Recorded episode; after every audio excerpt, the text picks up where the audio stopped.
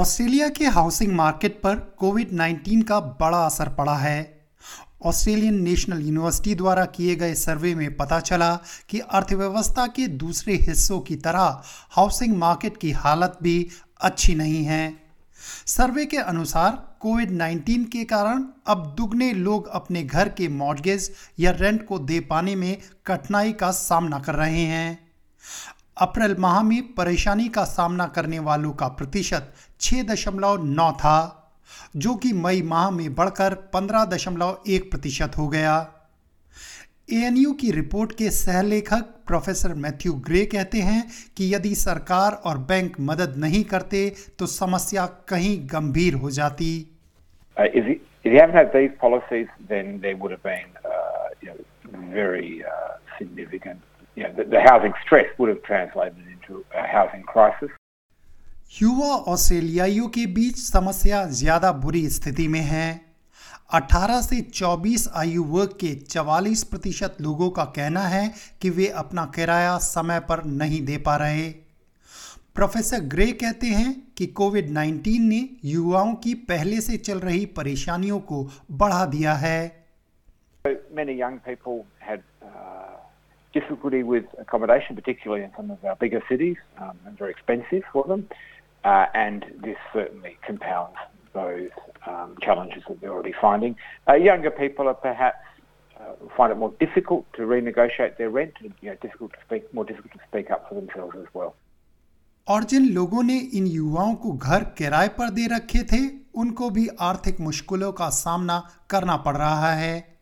लेकिन इसके बावजूद प्रोफेसर ग्रे कहते हैं कि मकान मालिकों ने इस दौरान सहयोगात्मक रुख अपनाया है। For many landlords, it'll be a real problem as well, who have investment loans or uh, or who uh, rely on that income to live. And so we did find that, uh, you know, we found that amongst renters, uh, seventy over seventy percent who tried to reduce their uh, rental payments had succeeded.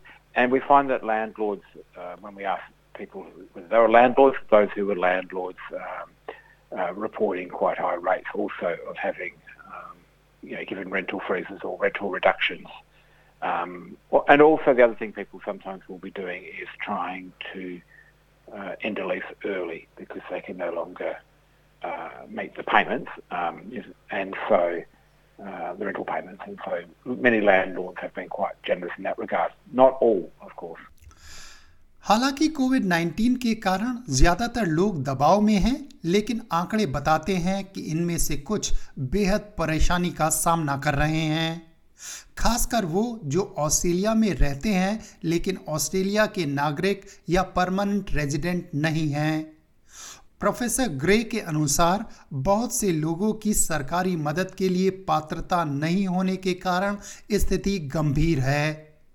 The survey we did had quite a lot of data on people, quite a lot, we had two hundred seventy people who are not citizens of Australia, so they're living in Australia but they're not citizens, and that group uh, does appear to have quite high rates of housing stress, um, over three times that of people who are Australian citizens. Now some of that is due to age. Um, but that group in particular does appear to be experiencing pretty high rates of housing stress, and they are uh, generally not entitled to government support in the same way in which an Australian citizen is. And, you know, there's lots of reasons for that, but it doesn't change the fact that they're in Australia and in many cases in a very difficult situation.